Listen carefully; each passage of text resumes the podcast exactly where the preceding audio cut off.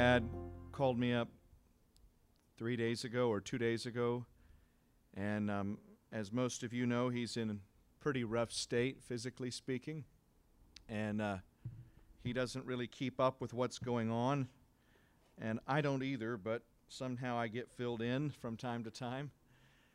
And he had heard enough, and he asked, "Could you just fill me in on what on what's happening in the world right now?" And when I did the best I could at doing that, he said, Does the church know what's going on? And I said, Well, I, I don't know. I, don't, I can't say as they do. And he said, Well, he said, There are times where the events taking place around us are more than just random events. They amount to the fulfillment of Scripture and biblical prophecy.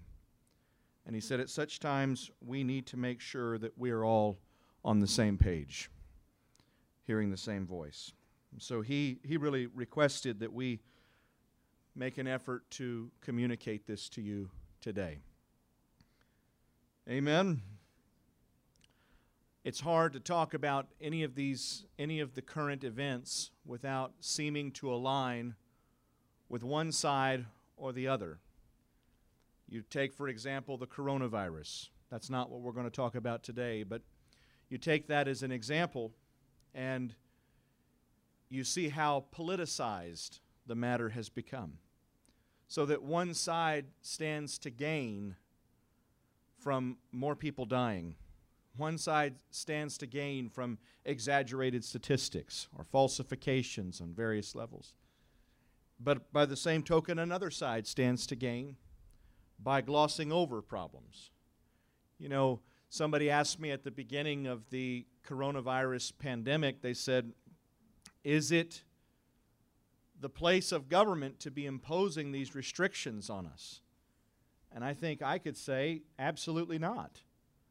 But that doesn't answer whether the restrictions should be imposed by us on ourselves. Do you see the trick there? The government doesn't have any prerogative from God or from their own laws to become the shepherd and guardian of our health. But the church and the family does, doesn't it? We're supposed to take those responsibilities. So the question is not whether what should be done, it's who should be doing it. We believe that it is the responsibility of the church and small communities and the family to take such precautions. But in taking them, you can almost not avoid being aligned with one side or the other. If you wear a mask, then you're a liberal and you're a Trump hater. and if you don't wear a mask, then you hate minority communities and you're a Trump follower. Trust me, I'm not wearing a mask this morning, but it's not because I'm a Trump follower or a hater of minorities. You see how wicked and sinister and total the politicization of the matter is. Amen. And we want to avoid that. But in our effort to avoid partisanship, political partisanship, we don't want to neglect to call a spade a spade and to, know the truth in such a way as to prepare accordingly. So I ask that in anything that I share, you would trust that we're not picking one political side or the other. But in our effort to avoid being aligned, we can't either avoid the truth, can't avoid realities that we do need to face just because they favor one side or the other. I look at the overarching change that happened in this country in 2016. And I think that one aspect of that change was that the movement that largely was comprised of Christians who held a transcendent honor in their hearts toward God, that movement went through a change, a transformation whereby it shed many of the accoutrements that had belonged, that had defined it up to that point. nasty old accoutrements like civility, humility, grace, even what is called statesmanship. And it boldly pressed into a new brand. Slap them in the face, pull all stops, pull no punches, say it like it is, no matter how inflammatory. And in doing that, in stepping outside of even the old conventions of civility on whatever level they had been maintained, we have to recognize that the Elohim of God's wrath and his order are going to view us differently, are going to view a state or a government administration differently. This is exemplified in Babylon when Nebuchadnezzar was king. See, great Babylon that I have built.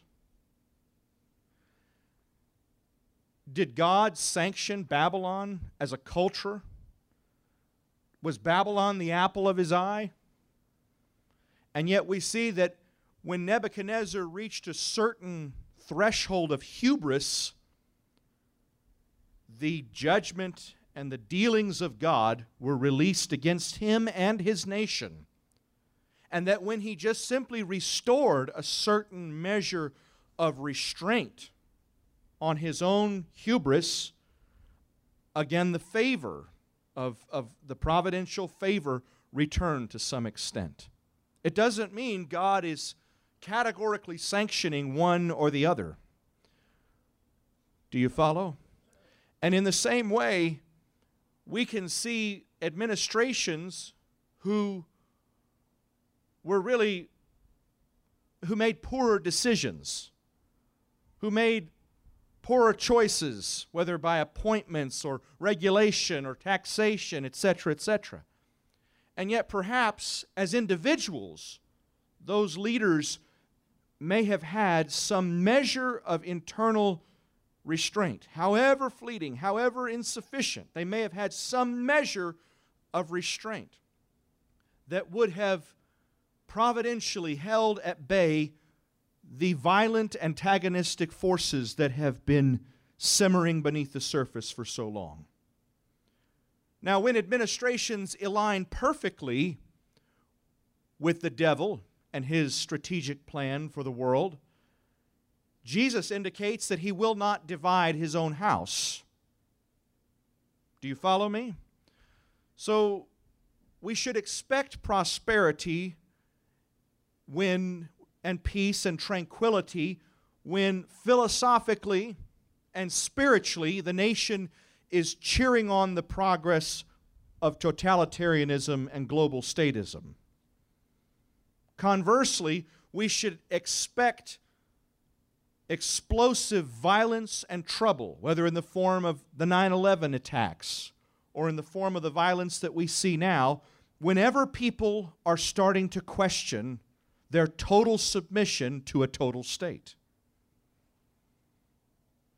But in such an environment, it becomes all the more important that the leaders, however vitiated their Christianity may be, they have to walk in some measure of humility, or else they become like Nebuchadnezzar, who was used by God in a secondary sense, but who also was tragically reduced. And so, from a spiritual perspective, we can recognize that these times are seasons of unprecedented trouble, unprecedented scrutiny, even unprecedented unfairness toward one side. And without becoming party to that one side, we can call a spade a spade. And we can recognize that the heart of the ruler is in the hands of God. Even a nation as marginal to God's heart as Babylon can incur extra wrath, extra providential trouble because of the pride of its leaders. And yet, on the other side, One side, we're told in, in the book Left, Right, or Upwards, we're told that the vision, the driving force behind the two political parties in, in America over the past 50 years, the vision is very distinct. One side traditionally viewed family and local community, voluntary society as the place for positive good, for loving, for helping, for aiding, for completing, for creating. And the other side, th- th- this conservative side, viewed the government as a necessary evil to hold back the forces of darkness, the forces of violence, so that free societies would be free to do their creative, positive thing. The other side does not have that same view. They view the government as the society, as the community, as the force for positive good in the world. They conceive of no cohesive community outside of the government. So, traditionally, up until recently, the fervor has always been predominantly on one side. The violence, the intensity, the radicalism has predominantly, and I emphasize that word because not exclusively, but predominantly, it has existed on one side because it is a religion for one side. Government is the whole of their life, government is the whole of their solutions. Government is to be the healer is to be the rabbi teacher, is to be the protector, the El Shaddai, is to be the community, the place where the poor are made whole. Amen. It's not in Paul's Romans 13 definition, he who bears the sword to punish the evildoer. It is the community. And so there is more enthusiasm, excitement, fervor on one side, traditionally, and more pragmatism on the other side, traditionally. But that has changed because the right has been co opted by a new, slightly altered nationalism that is as fervent as anything we have seen on the left. No, we haven't seen it in its violent ramifications yet, but now we have a religious fervor on one side and a religious fervor on the other side. And what is that the recipe for, brothers and sisters? A terribly heated, violent conflict. And whether it's now or soon, if this doesn't dissipate, we have to face that there is trouble on the horizon. Jesus said, You know how to read the signs of the weather. You can say, red sky at night, it's going to be fair weather tomorrow, or red sky in the morning, it's going to be bad weather today.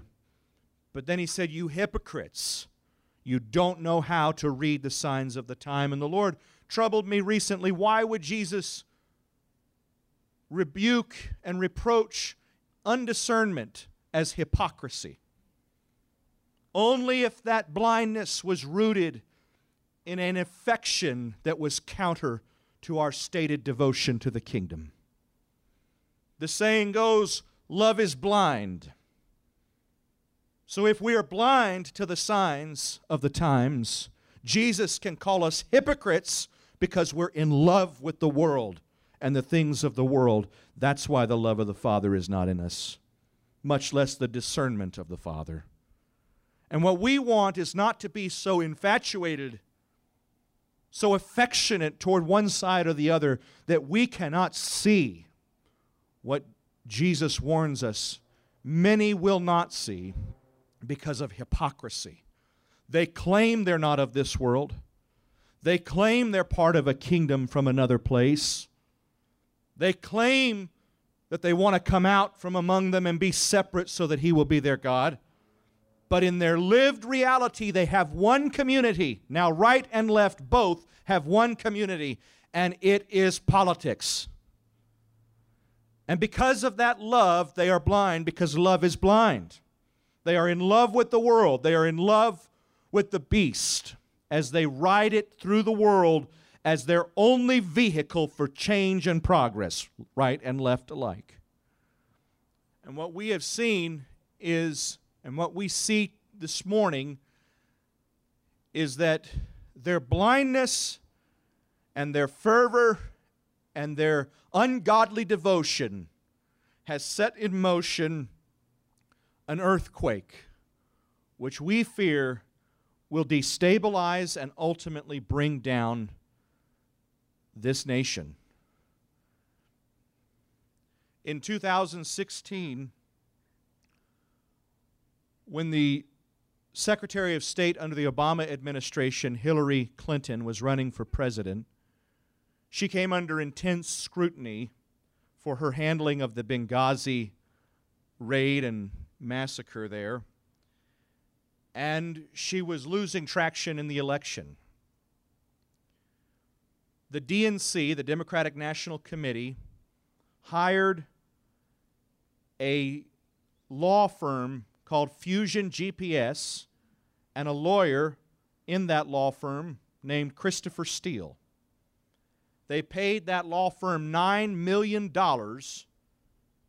to acquire opposition research, otherwise known as Oppo research, on their opponent, then candidate Donald Trump.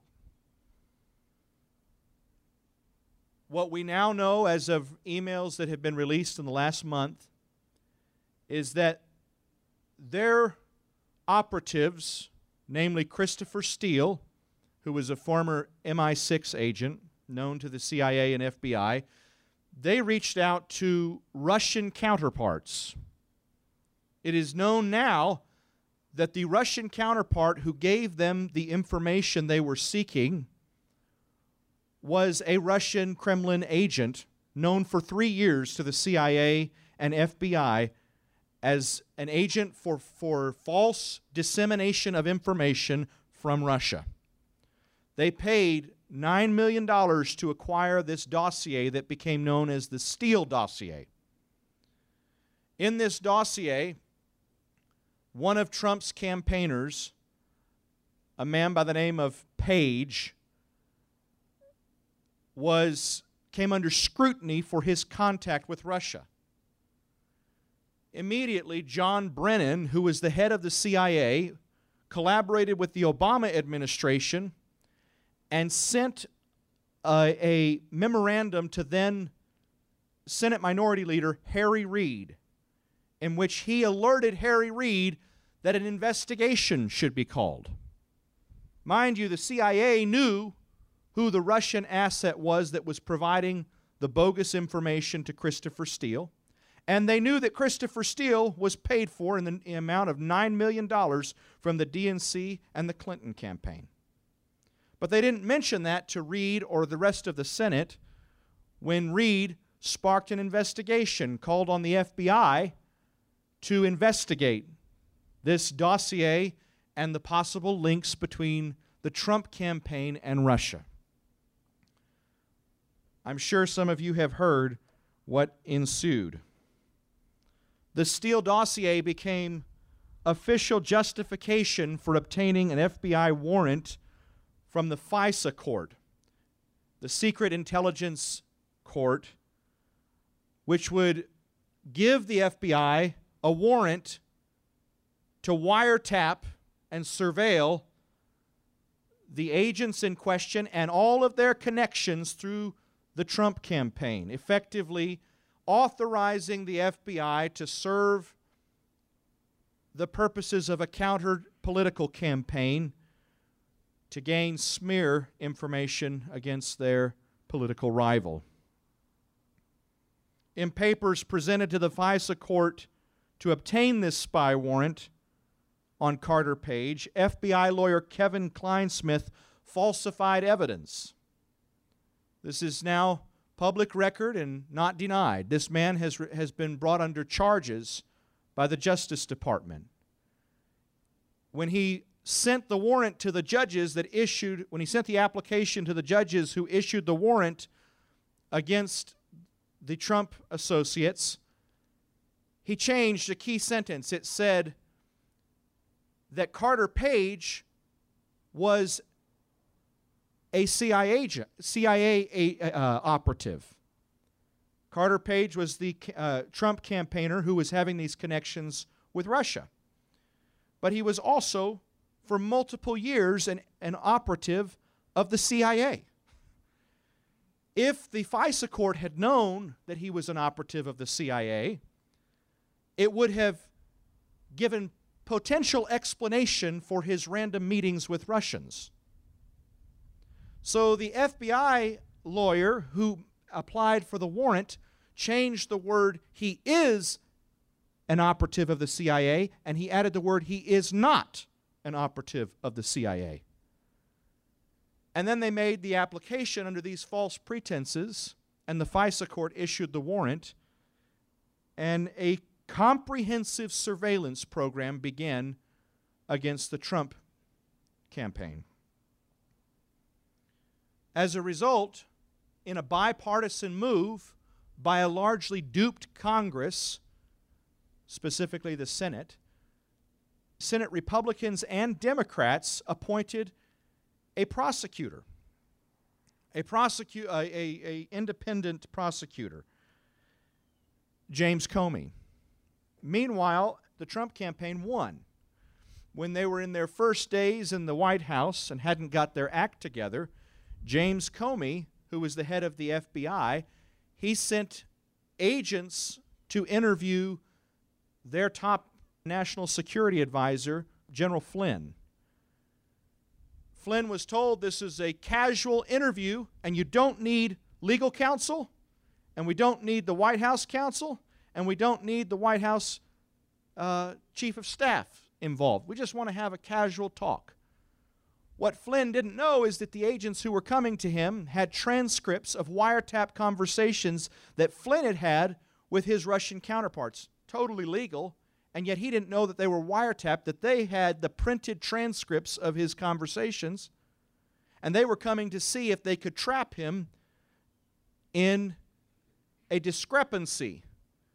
He, they're going to ask him about conversations from months prior while looking at the transcript, and if he lies to them, or if he is inaccurate, they will charge him with perjury because he's lying to a federal agent. So the auspices of the interview was very casual and very false. They didn't Flynn didn't know he had been wiretapped. He didn't know that this was a trap. But the FBI handwritten notes, the agents who, who had this interview say in their handwritten notes that their purpose, their object, is one, to get him to turn against the Trump campaign, or two, if that's not possible, to trap him in a lie for the purpose of using his perjury charge as leverage to get him to turn against his boss. They succeeded. Flynn was not accurate with whatever he told them about conversations months prior, and as a result, they charged him with lying to a federal agent and threatened him with prison. Not only that, but they threatened his son with prosecution, but promised him that if he would if he would sign a plea deal, then they would treat him lightly, they would handle his sentence lightly, and they wouldn't prosecute his son. He signed it. He signed a plea deal acknowledging that he had lied to a federal agent after he was shown the comparison. So the top Trump security advisor was removed from the picture, and the operation called Crossfire Hurricane proceeded. In all, the investigation by Mueller lasted 675 days, employed a team, team of 19 attorneys, 40 FBI agents, and spanned 13 countries, resulting in 500 witnesses, 2,800 subpoenas, 500 search warrants, warrants and cost taxpayers nearly $40 million. It altered, many believe, the results of the midterm 2018 election, shifting the congressional House back into the hands of the Democrats and preparing for the impeachment that was coming. The result, after nearly a year of cross, after nearly two years of Crossfire Hurricane and Mueller's investigation, no evidence or charges were made of Trump's supposed collusion with Russia. Little did they know that the man who provided the information was known to the C- from Russia, was known to the CIA and FBI as a disseminator of false information. He was a Russian agent the man who received the information on our side, on the U.S. side, was part of a law firm paid $9 million by a counter political party to gather this false information. So, in a twist of irony, the nation was put through three years of investigations for an accusation of Russia collusion, and Russia collusion most certainly did take place. Recently, the Trump administration, Justice Department, dropped charges against three star General Michael Flynn. But an Obama appointed uh, federal judge won't let them drop them. So he's still in court. He had to mortgage his house to pay for his legal bills, and he's still, as we speak, he's still in court. In 2019, Mr. Trump asked newly elected Ukrainian President Zelensky to learn if the DNC had requested that Ukrainian administration dig up dirt on Paul Manafort, his campaign chairman. He also sought any information concerning Biden's corruption by granting influence for cash. Immediately, they dropped the Russia collusion narrative and they impeached Trump in the fastest impeachment hearings that have ever occurred in the U.S. They impeached him for offering a quid pro quo, that is, money for power, saying to Zelensky, I'm going to withhold this aid unless you give me dirt. The Republicans retorted that the aid was not held beyond what was normal for all other countries that had no such claim of a quid pro quo, and that he eventually got the aid without any of the political dirt. But suffice it to say, everybody was up in arms at Trump's manner and, and, and handling of that call. What was interesting is that Trump argued, Trump's team argued, that if the Bidens had actually committed a crime, then he was within his legal rights to inquire and to seek out, ferret out this crime. It was not simply a political thing, although we all know it was. But he argued that if Biden had committed a crime, then that gave him legal predicate for ask for making that request. And that just simply being the fact that uh, Biden would be a likely opponent to the Trump uh, to the Trump reelection didn't automatically mean he couldn't ask for this inquiry of a crime. And so they dismissed the charges that the Bidens had committed any wrongdoing. While these proceedings were ongoing, the FBI were sitting on an, a laptop, which has only surfaced in the last two weeks, a laptop of Joe Biden's son, Hunter Biden. In that laptop, emails clearly show Joe Biden being implicated in the emails between Hunter Biden and Hunter Biden's business partners in Ukraine uh, Hunter Biden had been uh, in the military and otherwise had very little business experience. He had been discharged from the military when cocaine was found in his system while in the Obama administration. So it wasn't a, you couldn't call it a political hack. But anyway, he was hired by Burisma, the largest energy holdings uh, company in Ukraine, known to be very corrupt. And he was hired with no experience in gas and oil. And so people speculated that his 80,000 plus dollar a month salary and bonuses was to gain access to his father. And then that speculation was heightened when his father, somewhat prone to gaffes and faux pas, said on tape that he had gone to Ukraine and offered a $1 billion U.S. loan to the Ukrainian government, but only on the condition that they fire in the span of five hours the Ukrainian prosecutor who was investigating Burisma, the company where his son was a partner. And so Trump, the Trump team, team said there is actual indication of a crime, and therefore the question that Trump, the request that Trump made to the Ukrainian president had predicate and was legal.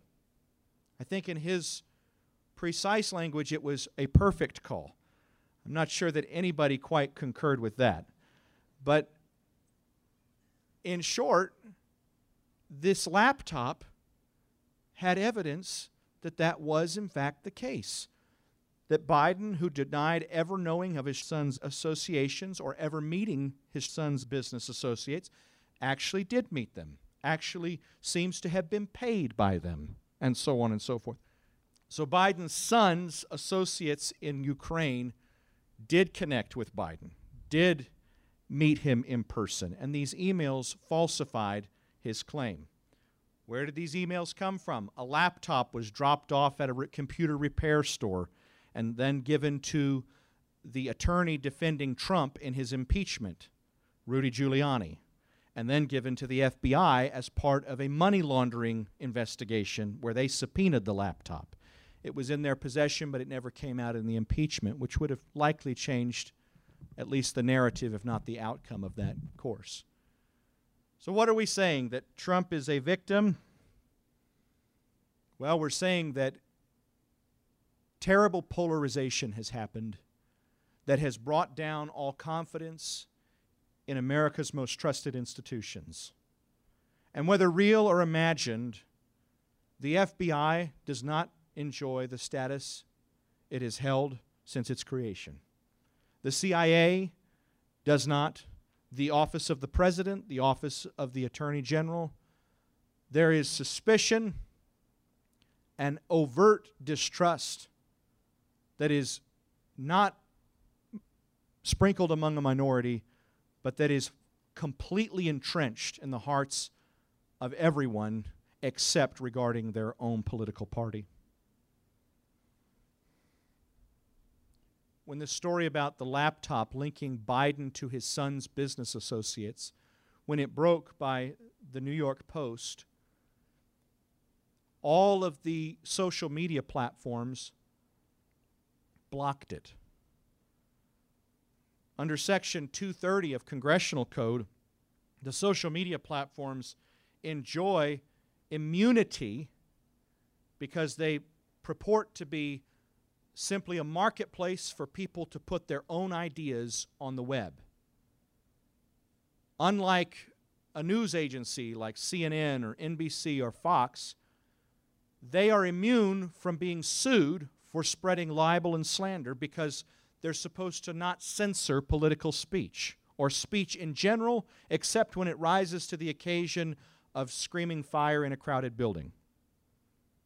But they violated the terms of that 230 law and absolutely blocked the dissemination of this New York Post article linking uh, Vice President Biden to his son's Burisma corruption.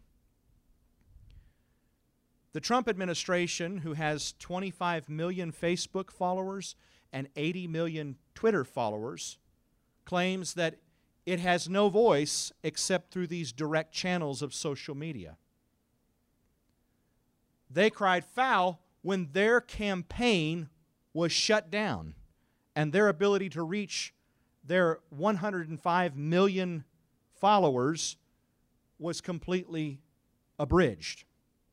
The New York Post, not strictly a conservative establishment, its account was shut down. And everybody started crying foul. As a result, far from marginalizing the story, their censorship brought it more into the focus of public attention. But the rhetoric and the intensity on both sides has only escalated. The intensity on the, cons- on the so called conservative side, which is really populist nationalism, really, it's not conservatism, but the rhetoric on that side is as intense and radical as anything you've ever heard. And the rhetoric and action on the other side is revolutionary. and violent. When Ruth Bader Ginsburg died, a vacancy emerged on the U.S. Supreme Court. And the Republicans hurried to fill that vacancy, claiming it was their constitutional mandate, which few would argue. When the Democrats saw that, a chief CNN correspondent says, if they do this, it's time to burn the whole thing down.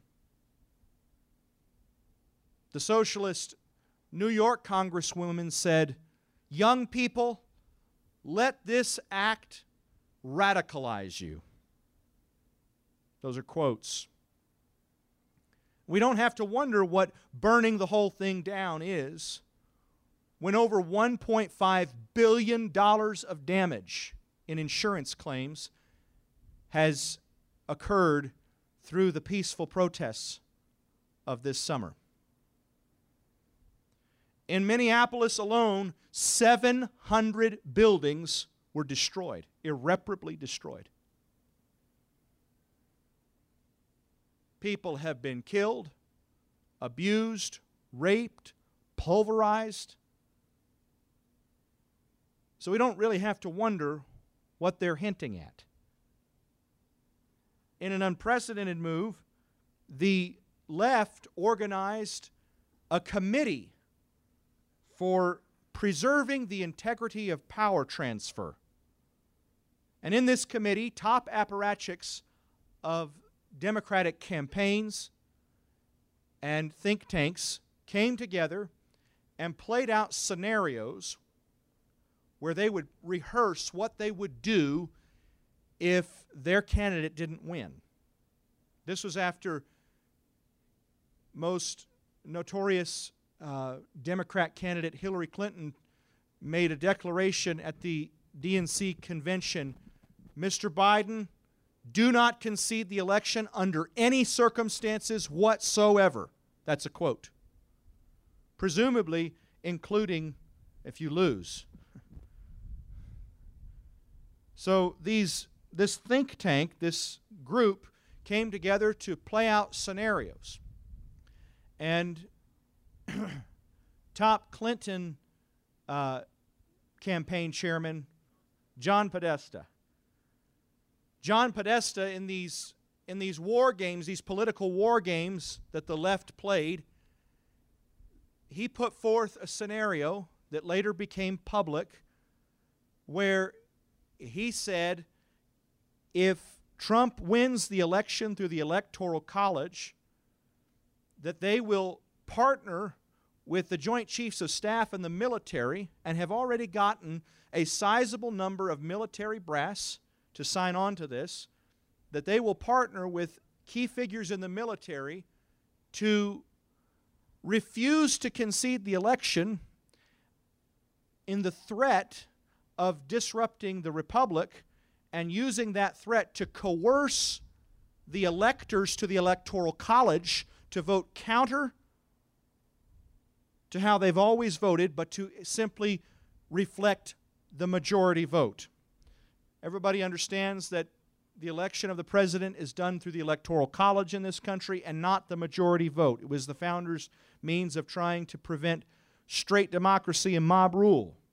So the electoral college it, it, it is made up of a group of voters who reflect not simply the straight majority but they, re- they reflect the system by which all presidents have been elected from the very beginning. Hillary won the majority vote but lost the electoral college. Do you understand? And like other presidents before her, you lose if you don't win the states. It's to give each state equal or, or more influence in the election. So if you get enough people in California and New York, the rest of the country basically doesn't matter. So the Electoral College is a way to make every state count. And it doesn't, the, the, the, president is not elected on a simple majority. The Democrats have been clamoring to throw this out. And in this meeting, not some fringe lunatic, but the very brilliant John Podesta, who was chairman of the Hillary Clinton campaign and served under uh, Bill Clinton, in his administration, I believe as chief of staff, he said that he proposed an option that was sponsored by many in, in that group, whereby if, if their candidate lost the majority, but Trump gained the, the Electoral College, they would threaten and coalesce with the military in order to force an election by majority instead of the Electoral College. I read a, a, a poll this morning from, uh, there have been more than six nationwide polls, all of which show that over 60% of Americans fear the U.S. will be in a civil war. Some say within a few years, and some say within five years. While 52% say they are already stockpiling food and other essentials in anticipation for such social and political unrest. The right says that a coup d'etat has been perpetrated, starting with secret meetings, gaining false dossier information from known Russian assets, and then laundering it through the most respected institutions like the CIA and FBI in order to drive a president out of office. The others clamor that the president is blows dog whistles and incites racial unrest and inflames white supremacists. But both sides feel that they have the moral cause on their side. And they're willing to go to, to efforts that have never been discussed before no major political party, the majority political party, has ever proposed an arrangement whereby a presidential election would be determined through a coalition with the military to countervene the Constitution and throw out a duly elected president. And many on the left speculate and at least raise the possibility that if the president loses, he won't concede and accept the peaceful transfer of power. He says, You talk about the peaceful transfer of power. What happened in 2016 if that's so important to you? He claims that for three years they perpetrated a spy campaign and a fraudulent effort to impeach and remove a duly elected president on the basis of a dossier and a meeting and three agents that were all known to the powers that be as corrupt and untrustworthy.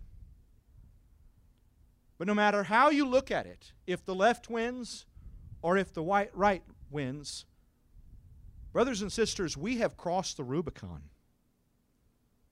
We have gone over some kind of threshold and demarcation line, and there's no going back from this. I would say to you that there could potentially be violence in the streets, but you know that's already happening. You know that simultaneously around America, dozens of cities were burning and are burning. You know that federal marshals and other federal agents have been blinded by lasers, have been stoned and shot. That African American policemen have been gunned down by a movement that calls itself Black Lives Matter an obvious truism attached and created by a movement that had in its, on its website the stated goal of dismantling the nuclear family. The political movement called Black Lives Matter was organized by two lesbians. And the number one contributors to violence in its movement are white single women. Of course, black lives matter. All lives matter. Now they say that's a racist statement to say that all lives matter. But that is this is just a trick. And I don't say that to incite or encourage you to the wrong side. We have no enduring country on this earth. We seek a kingdom and a city whose builder and maker is God. But we need to be informed and we need to be aware of what is going on around us.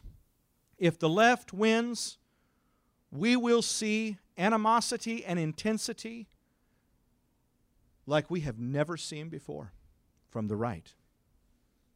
We will see pain and anguish and frustration.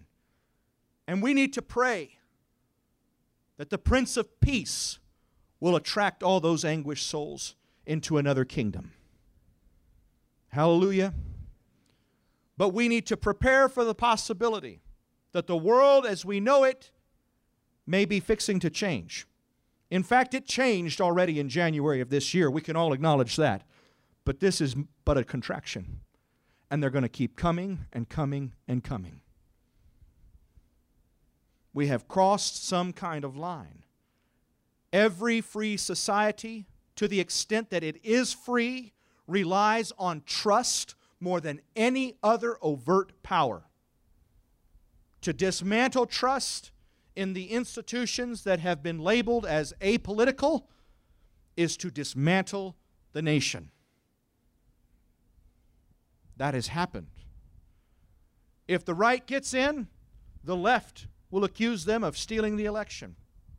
We've already seen what the left is willing to do. They did it over the course of this past term. If the left gets in, we will have a galvanized, energized right that is more quick to the draw, less rational, pragmatic, and conservative than it has ever been in the history of such a movement.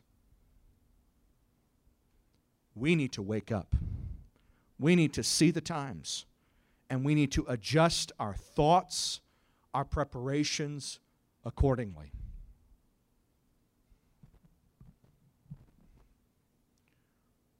Does it surprise you that 52% of Americans claim to already be stockpiling for an emergency tied to what 64% believe is a likely civil war?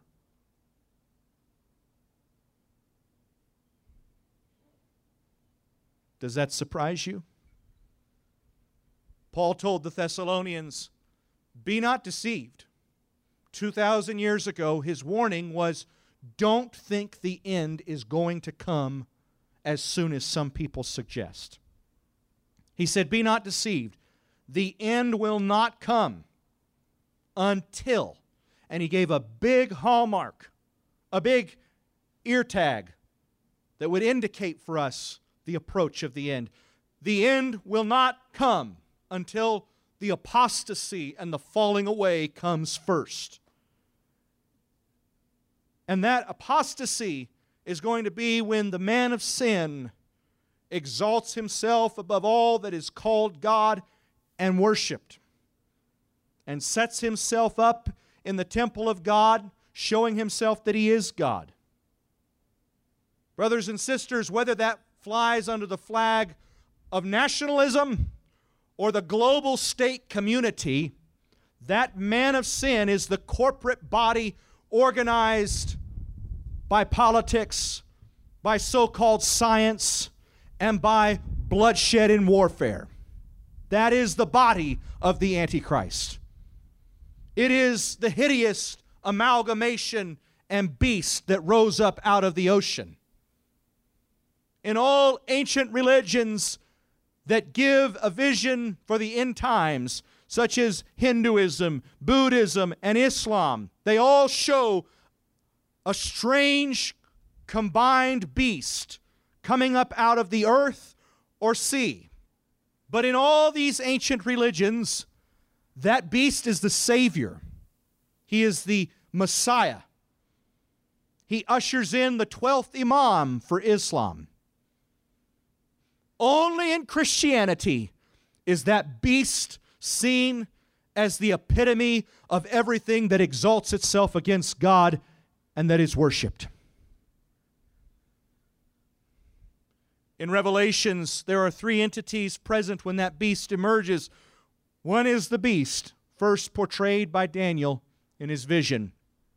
The second is the dragon, whom the writer simply tells us that is that serpent of old, the devil. And the third is the false prophet, who looks like a man but speaks with the voice of the devil, the dragon. These three entities are present when the beast emerges. The beast has seven heads and ten horns. In Daniel, the two horns of the beast that he first shows, he only has two horns at this point, and he names that they are individual kings who represent specific individual powers. But the beast is more than his horns. The beast is statism, and it has seven heads, which might represent seven stages of development. Throughout the ages, where statism took great leaps toward totalitarianism, and it's in its final manifestation. There are three entities the beast, the dragon, and the false prophet. What does the false prophet do? It causes the people to submit to the beast. That's not what it says. It causes the people to bow down and worship the beast. The false prophet has the challenging task of eliciting, eliciting adoration from people toward a hideous Frankenstein conglomerate of creatures the state. The state does not naturally evoke our worship, it takes a cunning media, intelligentsia, false prophet. And it says that the false prophet gives all its power to the beast. It looks like a lamb. It looks nonviolent. This is education. Welcome to class, kids. This is media. We're just trying to inform you. It looks like a lamb, but it speaks with the voice of the dragon who has just been called the devil.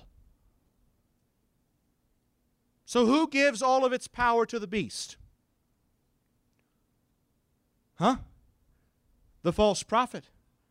But that's not the only one who gives all its power to the beast.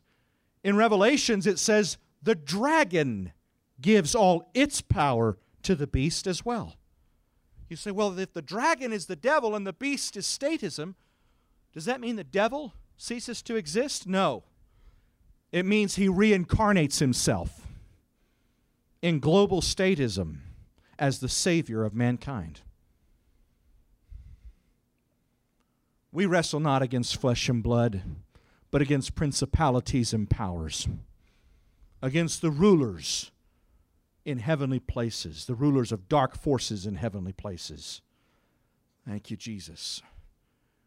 Hallelujah. Now, the Lord was willing to spare Sodom for 10 righteous people. And he was willing to spare the earth for eight righteous people. Amen. And I want the Lord to look down on us and help us in this situation. I don't pray for prosperity for us or for this nation. I don't pray for the American illusion, otherwise called the American dream, to continue.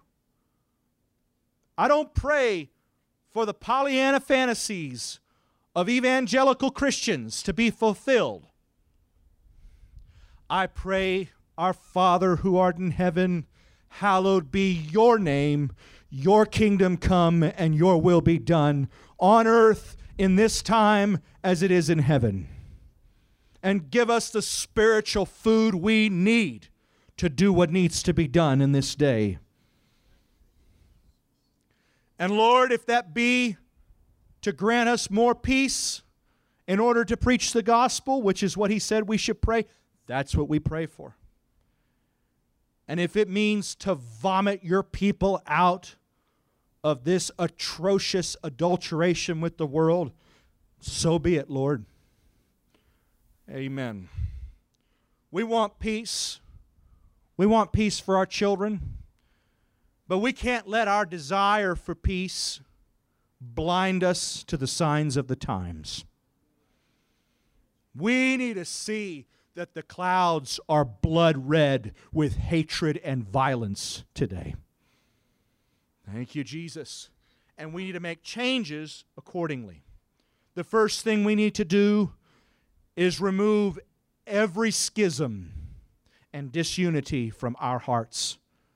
The devil is more afraid of unity than anything else.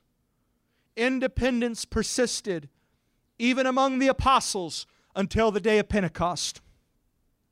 And the power of God was waiting for complete unity and submission to the Spirit and voice of God. When the day of Pentecost had fully come, and when they were all together in one place and one accord, God acted suddenly. If we want God not to be slow, if we want God not to delay, the fastest way to achieve sudden divine intervention is to achieve unity. Unity that dies to and renounces every carnal claim, every selfish right that is rooted in the lie of justice. Mercy triumphs over justice. If I receive justice, then hell can be my only def- destination. But if I receive mercy, amen, then I can be part of the ministry of reconciliation. The devil hates unity because it requires, it guarantees a blessing and an anointing from God. Amen. Behold, which means look at it, consider, look at how good and how pleasant it is when brothers dwell together in unity, for there God might bless them. Is that what the Bible says? For there Yahweh commands. Oh, a blessing might be optional here. It might be in store over there.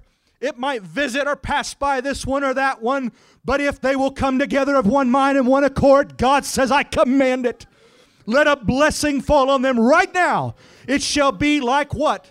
The oil, which is anointing, pouring over Aaron's head and descending over his entire body, all the way down to its hem, indicating the body of Christ saturated in the anointing of the Holy Spirit. The day of Pentecost was the fulfillment of the psalmist's prophecy that there Yahweh commands the blessing. Unity is not compromise.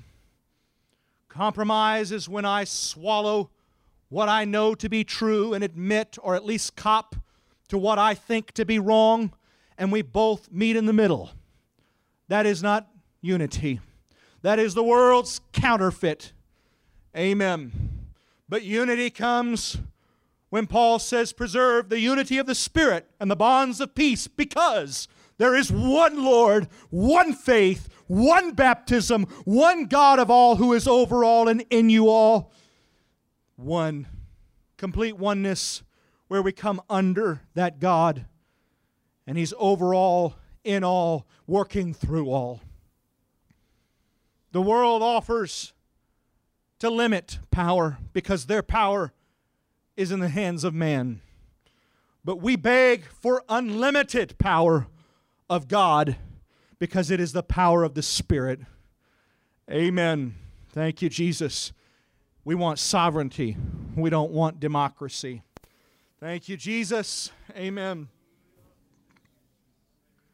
So, the first step of preparation is unity. And unity is the fruit of repentance. Repentance from deities of self that would compete with our only Lord and Sovereign. Amen. The next step is vision. Without a vision, the people cast off the restraints of productivity, of purpose. Amen. And they perish in casting off the restraints. Vision constrains God's people to a purpose. Lack of vision causes fragmentation and unrestraint. Hallelujah. Amen. Vision coalesces and organizes and focuses us, vision, on what we're supposed to do. Second step is vision. Amen. Third step is obedience, taking that vision and putting it into action. Uncompromising, unyielding, tireless action fueled by faith that comes by hearing the Word of God. Amen. With these three things, the kingdom of God is unstoppable. Hallelujah. Amen. Thank you, Jesus. It may look like a band of 12 or 120, or it may look like a band of 1,200. Amen. It doesn't matter whether by many or by few. God just needs two or three to be gathered in His name, much less two or three hundred. Amen. Or a thousand or twelve hundred. Amen. Come, Lord Jesus. We're gathered in your name. Amen. Thank you, Jesus. Are you enthralled with the world? I'll admit to you, I pray, Lord, if it be your will, stop this. But I don't know his will. My main prayer is, Lord, your kingdom come, your will be done. And if you see in your wisdom that what is bad for America is good for the church, so be it. Do you understand? If you see in your wisdom that we've had enough peace and enough time, so be it, God. Help us, prepare us. Amen. On a practical level, we understand, according to the Amplified, in the dispensation of the fullness of times, at the apex of the ages, God is going to give an administration suitable that will bring under one head all things in Christ, things in heaven, that refers to spiritual truths and powers from above, and things on earth, that refers to practical matters.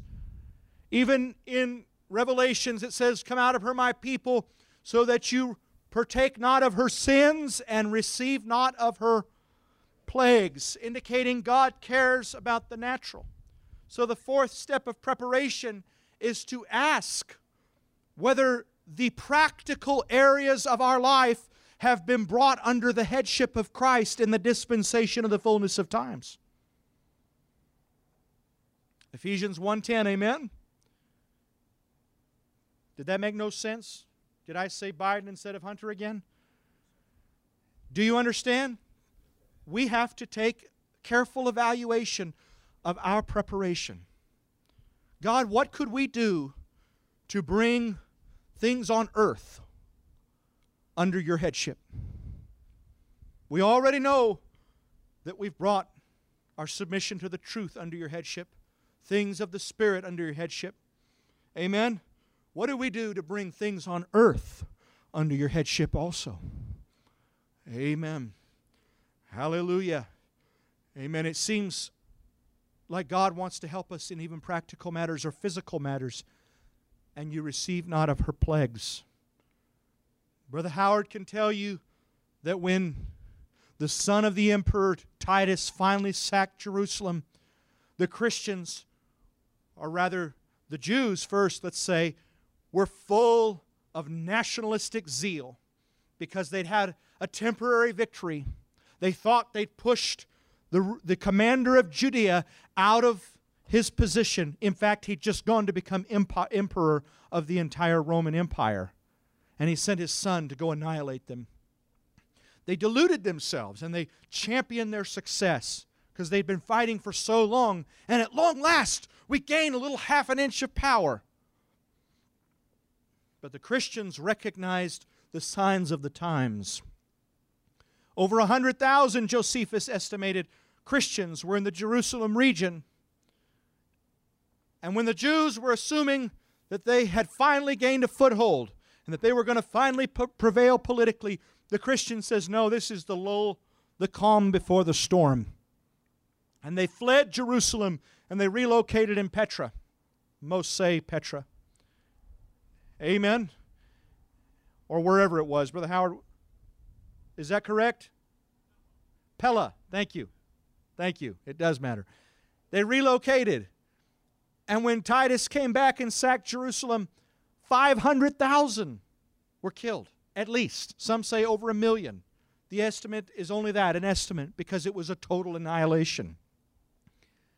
But Josephus points out that not a one of those who were called Christians perished in the massacre because they had heeded the voice of Yeshua to get out when they saw these things take place. Amen. And so there is a practical salvation as we see took place there, and as we see Revelation says that you receive not of her plagues. Now, we're not saying God's going to save us from every problem. Amen. It is through many trials and tribulations we enter the kingdom of God. So ultimately, the two witnesses lie dead in the street, but there is a season where the gospel must flourish. Amen. Maybe that season is drawing to a close, but I don't think so. I think our work is only just beginning. Amen. I think our best days are just around the corner. I think our brightest light is still to shine. Our greatest witness, I believe it. I believe it with all my heart. Thank you, Jesus. And so we need to prepare in practical ways too. I think it's foolish to not have preparations on hand to say, if I couldn't go to the grocery store for three months, would I be okay? And ask that about medical supplies, ask that about food, water. Shelter is probably a given. But you should ask that. And if you, if you can't answer that question affirmatively, is it because you have a passive trust in a system that 50, 64% of Americans believe is going to collapse? You say, Brother Asi, I got a hunch it's going to be 20 years. I hope so. Because honestly, it's going to take us 20 years to get ready. Amen. But they had 70 years from when Jesus made the proclamation, but they were only just ready when the trouble came. Amen. I pray it's 25, 30 years. I doubt it, but I hope so. I'm not prophesying that it's going to happen this year.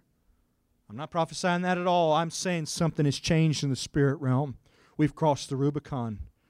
And we would fail you if we would not alert you to what's coming. If you let your oil jar go empty halfway through the crisis, shame on you. If we failed to warn you, shame on us. So we're warning you right now. Amen. Thank you, Jesus. Hallelujah. Thank you, Jesus. Does my, does my lack of action indicate a passive trust? 52% of Americans are stockpiling food and supplies for what they see as a social emergency on the horizon. Do you were any of you tempted to go to Sam's, Walmart, HEB to pick up, say, some, some rice and beans or some toilet paper back in the early part of this year? Never before in human culture have we been so disconnected from the source of our food chains, the source of our food, rather, and so dependent on long supply chains to receive it. Never before has famine been possible by just one element breaking down. That element might be the fact that crops have been reduced. Varieties of crops have been reduced from the thousands, or in, in most cases, hundreds, down to a handful. When you have a hundred varieties of corn and you've got a pestilence that kills one, well, you've still got a good chance that one or more is going to be okay. But when you've only got half a dozen, you have reduced your odds and exposed yourself to famine like never before. It's a blessing that we are growing Hickory King on the corn on the farm. We're struggling, we're falling short, but we're not going to stop until we've brought under God's headship even things on earth like that. It's a blessing that we're growing turkey red wheat that comes from our spiritual forefathers, the Anabaptists from Russia, when they fled in time. Amen. I don't want to be dependent on Monsanto because I don't share a passive trust in their, wor- in their worthiness or their integrity that some Americans seem, seem to enjoy. Amen. I don't want to open up my pantry and say, yeah, I'd be in a total fix if the coronavirus food shortage just lasted a little too long. Folks, it's, it's time now. Amen. Thank you, Jesus. Amen. Amen. Some of us made preparations on your behalf without you knowing. Brother Shahar and I spoke, and he acquired 30 something tons during the pandemic of wheat in case you needed it. Amen. We, we acquired, I believe, around 10 and 8 tons, respectively, of white rice and pinto beans, which are the most storable, space efficient emergency food in case people needed it. We can make that available to those who are interested at the cost at which we purchased it for. We want you to take things seriously. We don't want to scare you, but we don't want you to be looking at a red sky and, and saying to yourself, there's going to be no storm today.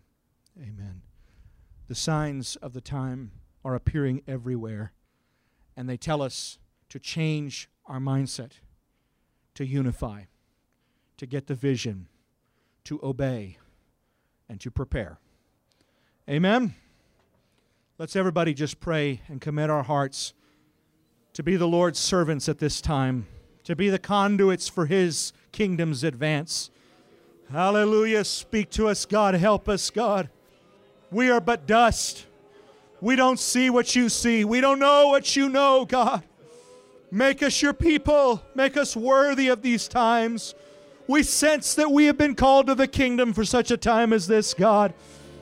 Help us to prepare ourselves, God. Jesus.